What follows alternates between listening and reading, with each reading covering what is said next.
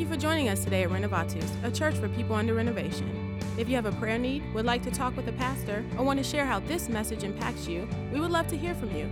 Email us at info at renovatuschurch dot com. If you desire to support us in the work we are doing for the Kingdom of God in Charlotte, you can give online at renovatuschurch dot com. We hope you are truly blessed by today's message.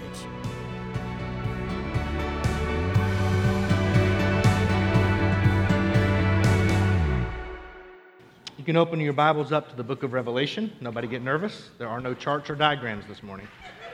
Um, so, yeah, it's like, oh boy, this guy's on an apocalyptic clip or uh, kick. Where's where's the clipboard and charts and all that good stuff? Um, but trust me, you don't have to worry about any of that. It is uh, Reign of Christ Sunday. Uh, this is a Sunday in which we emphasize Uh, the lordship of Christ, the um, uh, the eternal nature of Christ's reign, as well as what the implications of that are for us in the church today. Um, we are going to continue in the apocalyptic genre as we started last week, um, because without getting ahead of myself in the sermon, apocalyptic language, or excuse me, apocalyptic genre provides language to us to help us understand the breadth and the depth and the height of the Lord's reign. Um, I find it difficult myself in Scripture sometimes to really uh, find personal language to articulate what all that means to us and what the significance of that is. Um, but Apocalypse gives us some language for it. And it gives us some imagery for it. It gives us some some flesh and bones for it, if you will. So uh, let's begin by reading Revelation chapter one. Now this is, I'm going to read a little more than what the lectionary text is. So if you've read the lectionary, uh, you know it starts uh, at the second half of the fourth verse. We're going to go ahead and start back at the beginning because I want to make a reference to some things that John says leading up to uh, our lectionary reading this morning. So if we can uh, get that up. Revelation one, starting at verse one. By the way, the word revelation in Greek is apocalypse. So we're reading Apocalypse, chapter one. The revelation of Jesus Christ, which God gave him to show his servants what must soon take place, he made known by sending his angel to his servant John, who testified to the word of God and to the testimony of Jesus Christ, even to all that he saw. Blessed is the one who reads aloud the words of this prophecy, and blessed are those who hear and who keep what is written in it, for the time is near. John, to the seven churches that are in Asia, grace to you and peace from him who is, and who was, and who is to come, and from the seven spirits who are before his throne, and from Jesus Christ, the faithful witness, the firstborn of the dead, and the ruler of the kings of the earth, to him who loved us and freed us from our sins by his blood, and made us to be a kingdom, priests serving his God and Father. To him be glory and dominion forever and ever. Amen. Look, he is coming with the clouds. Every eye will see him, even those who pierced him. And on his account, all the tribes of the earth will wail. So it is to be. Amen. I am the Alpha and the Omega, says the Lord God, who is and who was and who is to come, the Almighty. Now, I grew up in a church where the most important question that was asked every week or at every event was this. And some of you will identify with this. Have you accepted Jesus as your personal Lord and Savior? Right? That was the dominant question of our theology growing up. Um, made famous largely by Billy Graham crusades even, where that was the prominent question. Everything was leading to that. Do you believe and accept Jesus as your personal Lord and Savior?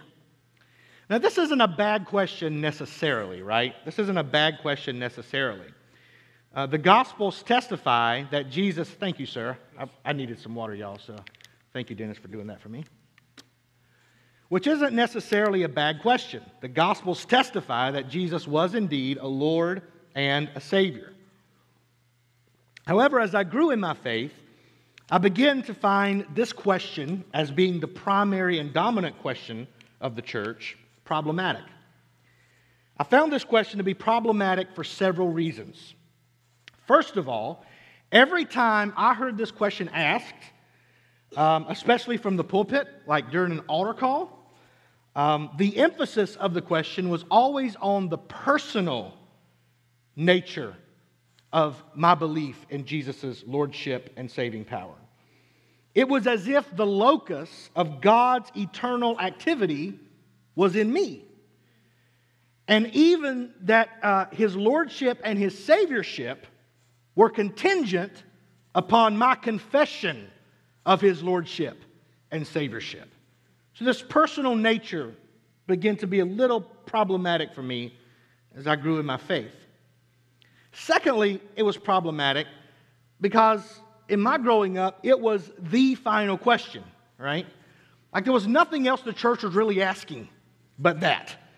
In fact, very few questions other than that were allowed. You know, we, we were very resistance, resistant to people asking too many questions. Um, and if we did allow questions, that was great, but no question was more important than this question. Have you accepted Jesus as your personal Lord and Savior? You see, I have to keep asking it because that's what you do, right? Like you keep asking it till somebody runs to the altar and confesses. But thirdly and finally, you, you had to answer that question definitively only once, and the matter was settled, right? You only had to respond to the question once, pray the prayer, and it was settled. Now, even if you were in a church that taught backsliding, and my church did, so I practiced it. Um, if you were in a church that taught backsliding, that you could lose your salvation, coming back to Christ was as easy as re-answering the question.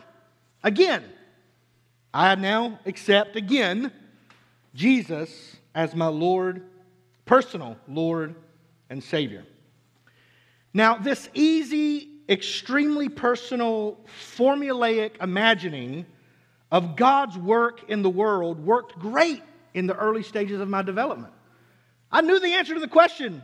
It was good. It is well with my soul. Ask me the question, I know the answer. Have you accepted Jesus as your personal Lord and Savior? Yes. And if I was really good, I knew the date of it, and I was never that good because I did it so many times, I have no idea which one stuck. But somewhere along the way, one of them stuck, and I don't know which one. So I always, anytime I fill out anything for uh, denominational forms, I always ask, when did you give your heart to Jesus, or when did you accept Jesus as your personal Lord and Savior? I never know exactly what the date is. So I've got like tons of dates out there, and they're all random. I'm like, I think we had a revival this summer, this year, and that was the one, but I'm not sure. So it worked great early in my faith, but as I grew older, and as I began to learn more about the Scriptures, and as the Spirit began to do more in my life, um, it just became more and more problematic, and it became a theology that just didn't fit very well anymore. I remember the first time that I had this revelation, that, that this kind of formulaic, personal uh, understanding of Jesus' lordship and saviorship was problematic, was actually during a missions service at my, the first church that I pastored. And it was near the end of my time there at that church, and I'd already begun to ask some questions I really wasn't allowed to ask early on in my faith development. And I remember this missionary uh, did a slideshow, and he talked about this area in Latin America. I can't remember exactly where it was at, but it was somewhere in Latin America, Latin America, where there was a whole city of poor people who literally lived in the local landfill. And he put pictures of it up.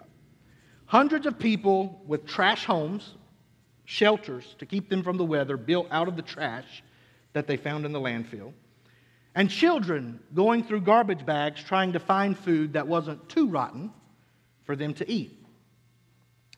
He stood there and he talked about how poor the situation was for these people, but as he spoke, He didn't really talk too much about their living condition. Instead, he emphasized how many of those people he had gotten to answer the question, have you accepted Jesus as your personal Lord and Savior, in the affirmative? He boasted that in his time there already dozens had come forward and accepted Jesus as their personal Lord and Savior. And on this particular Sunday, maybe I just woke up on the wrong side of the bed, it just did not sit well with me that with children living in a landfill, the most important thing a Lord and Savior was concerned about was whether or not they personally knew Him as such or accepted Him as such. To me, I was asking the questions, and you can judge me if you want to, that's fine. I was asking the question, how weak is this Lord and Savior? If His Lordship only functions personally in such an esoteric and ethereal way. Like, what is that? Is that really being the Lord, the King of Kings and the Lord of Lords? It started me down a path of really thinking critically about my faith and eventually deconstructing much of what I thought of as my faith. That process, going through that process, is where I first fell in love with the apocalyptic language of Scripture. Growing up as a somewhat fundamentalist, I largely disregarded apocalyptic passages like Daniel, Revelation, and portions of the gospel. In fact, when it came time or whenever I felt like I needed to preach from apocalyptic passages, I can't remember one sermon from that era early on in my life as a Christian and as a minister where I actually preached my own words, because I had no idea what to do with the apocalypse given the framework that I was handed as a Christian. To me, it didn't fit. It didn't work. The language was weird and off and wonky. I didn't know how to use it to get people to accept Jesus as their Lord and Savior. So a lot of times I just preached what the commentary said with none of my own words, just as much as possible, regurgitating what I was fed as a child, largely with clipboards and charts and those kind of things. But the more I moved away from these very fundamentalist and personal iterations of the faith, the more I found that my soul needed apocalypse. It needed apocalyptic language, because the apocalypse was the only genre that gave language to my growing understanding of a Lord and Savior who transcended my personal beliefs or agenda and was doing something much greater in the world than just saving my soul. That He was doing something much, much more. The opening, opening lines of John's apocalyptic letter to the seven churches here, these opening lines were uh, to this letter were written to a, a, a, a group of churches under heavy Roman persecution. And these opening lines call us upward. They call us, as all apocalyptic language does, they call us to wander again, to think about, to stand in awe of the nature of Christ's lordship and saving power. These opening words call us to look up, or better yet, to come up and to look down, to see more than what is just in front of us and around us. I mean, Revelation itself is John being caught up to heaven to get a new perspective, to see things differently from the perspective of heaven. Jane Fahey refers to this salutation, this, these opening lines, as a subversive declaration, saying that with the Lord God, there is always more.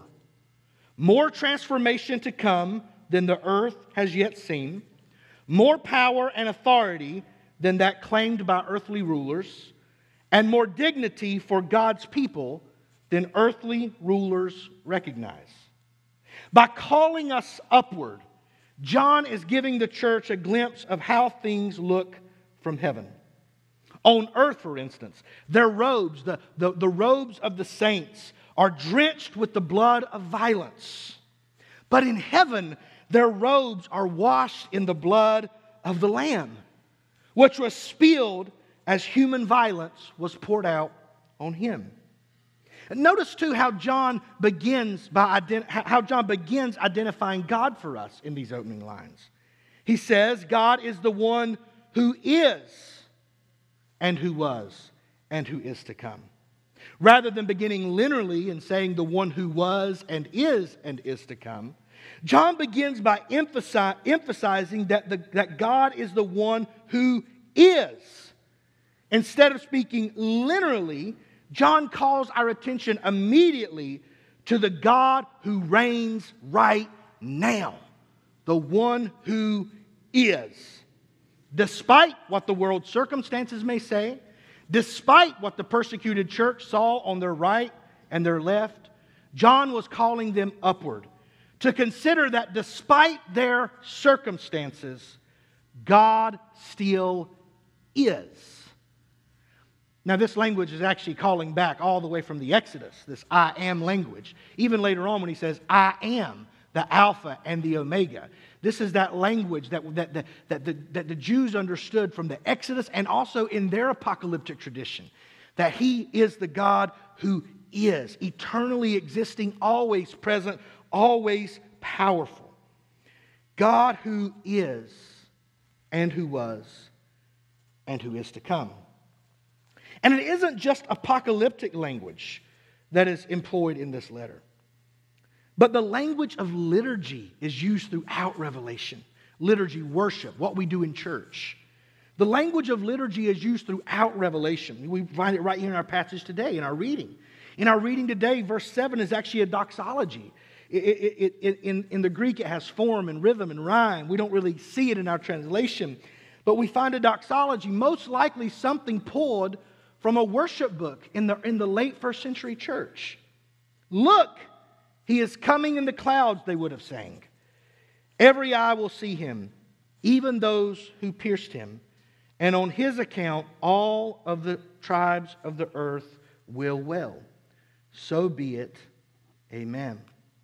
The worship of the church is, is pulled together with this apocalyptic language in the letter to these seven churches. The worship of the church was central and should still be central to the life of the church. In the early church, worship was how they kept the stories alive.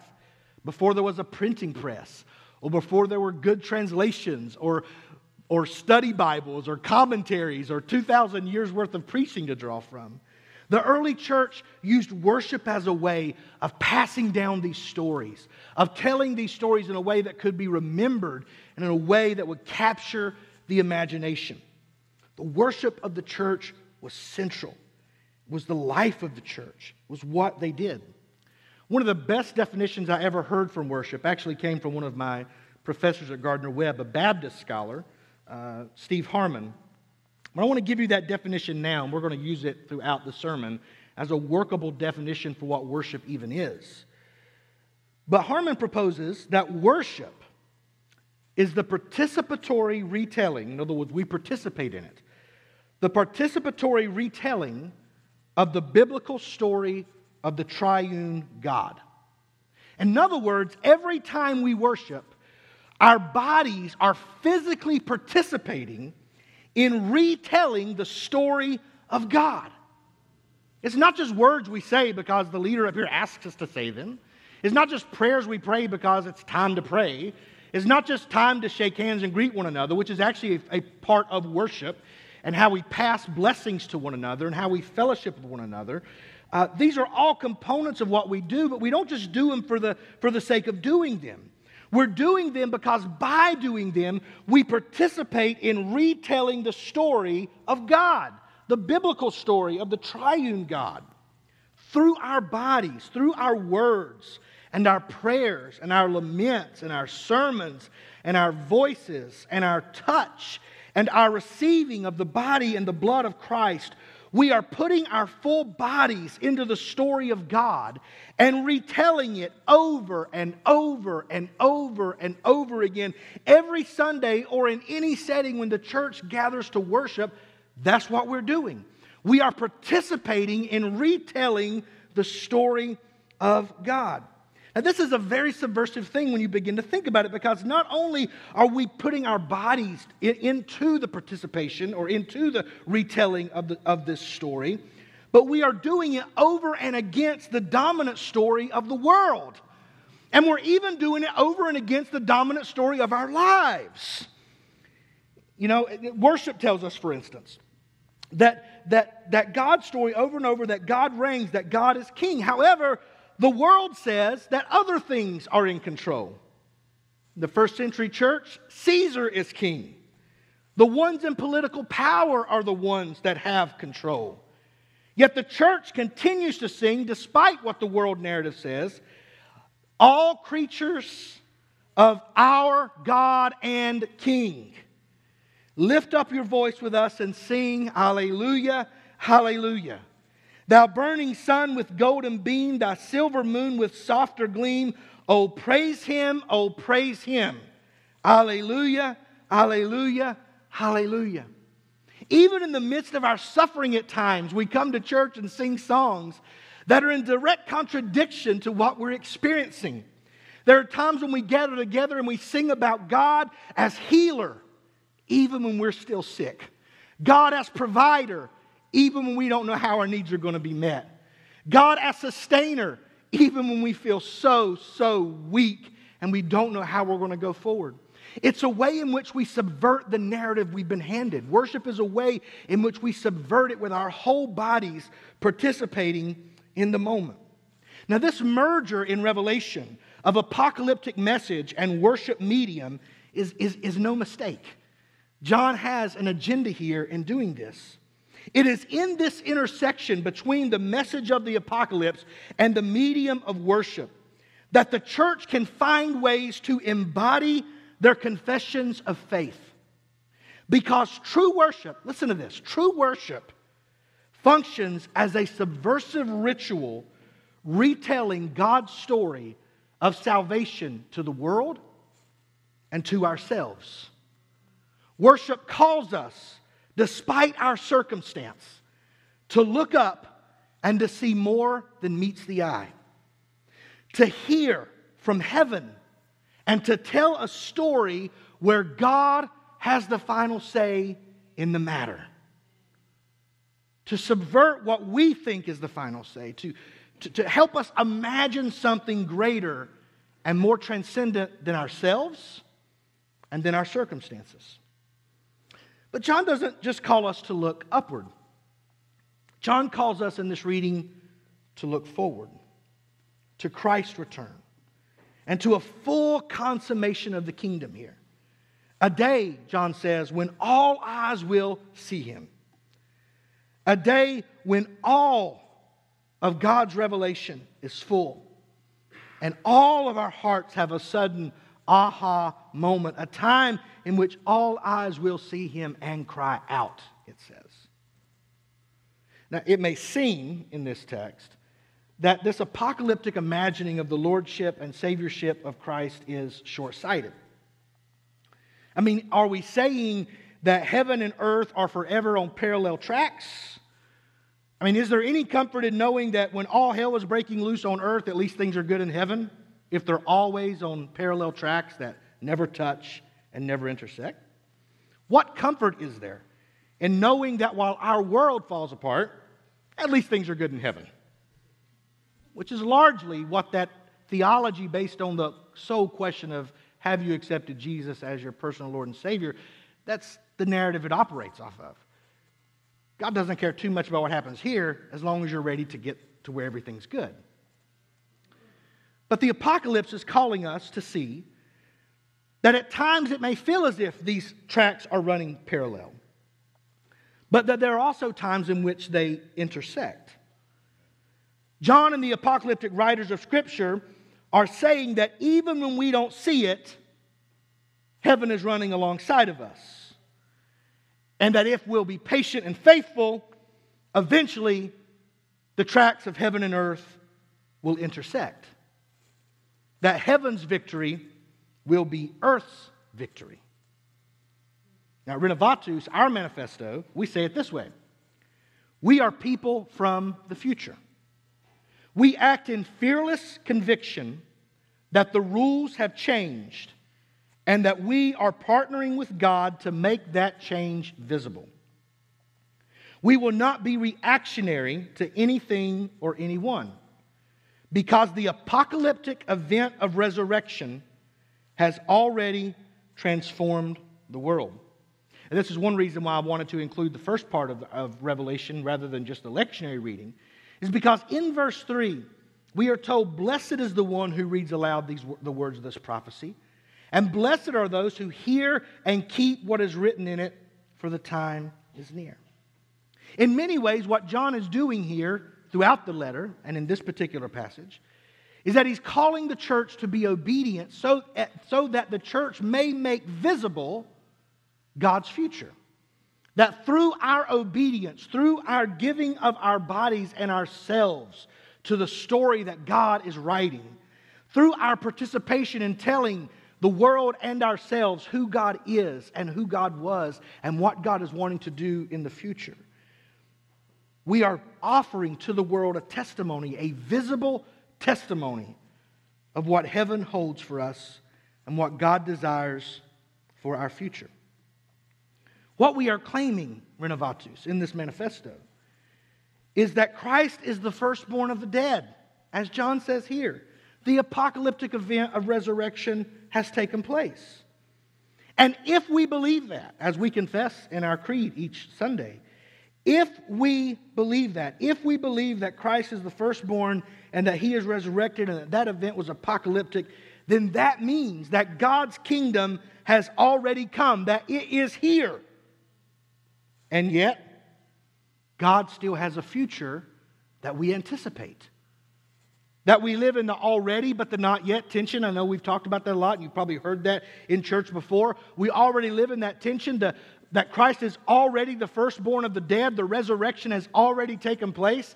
In many ways, the apocalypse has already taken place, because the worst thing that could ever happen has already happened when humans crucified the Son of God and God answered with resurrection. That that has changed everything. And even though we anticipate more, as John is calling us to imagine, the moreness of God, and the moreness of God's plan. I know it's not a word, but it's going to work for us here. That, put a dash in it and it's a word. Do it. Spell check will let you pass. You can dash anything in spell check. It's a word. The moreness of God, that when we begin to imagine that and we begin to see that, we understand this place that we live in. So how does the church then live and function in this already but not yet space? Which is what Advent is all about, by the way. The coming of Christ, the birth of Christ.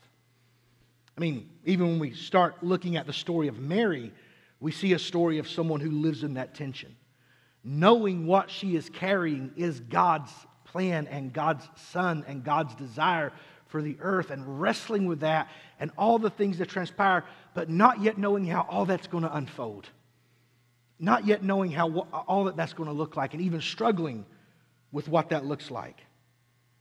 But in our manifesto, we say this. We claim this as a church. What are we saying? We're saying that in this tension between the already and the not yet, that the church lives and exists as a testimony to God's future.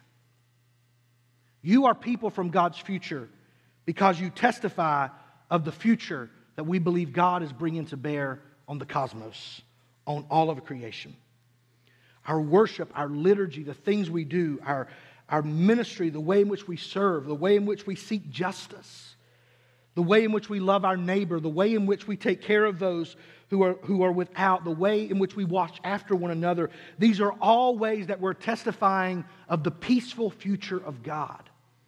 In the midst of a world that is filled with chaos and and and and and seems like at times the divisiveness is ripping us apart at the seams, we are committed to being a living testimony of the future peace and reign of Christ. We live now as if that future has been fully realized. We pray, and then we live as though we pray, "Thy kingdom come, Thy will be done on earth as it is in heaven." We feed the hungry as a testimony to a day coming when there will be no more hungry. We visit the lonely and imprisoned as a testimony for a day coming when no one will feel alone and there will be no more prisons. We clothe the naked as a testimony for a day when there will be no more who are cold and naked. We comfort the mourning as a testimony to the day when He will wipe every tear from our eye. We take care of the poor and we defend them and watch after them as a testimony for the day coming when there will be no more poor. We defend the weak as a testimony to the day coming when the weak will be made strong. And we worship every Sunday, every time we gather, again and again and again, telling God's story. Not just telling it, but putting our bodies into it. And now the time has come for us to worship at the table by taking the blood and the body of Christ. Now we participate not only in the retelling of Christ's death on the cross, which is what we often think of as the dominant narrative of the table, but we also this morning participate in telling the story of the hope of His return. First Corinthians eleven, verse twenty-six, Paul reminds us, "As often as you eat this bread and drink this cup, you proclaim or testify to the Lord's of the Lord's death until He comes." Will you stand with me? If we could have some musicians and our servers can come on.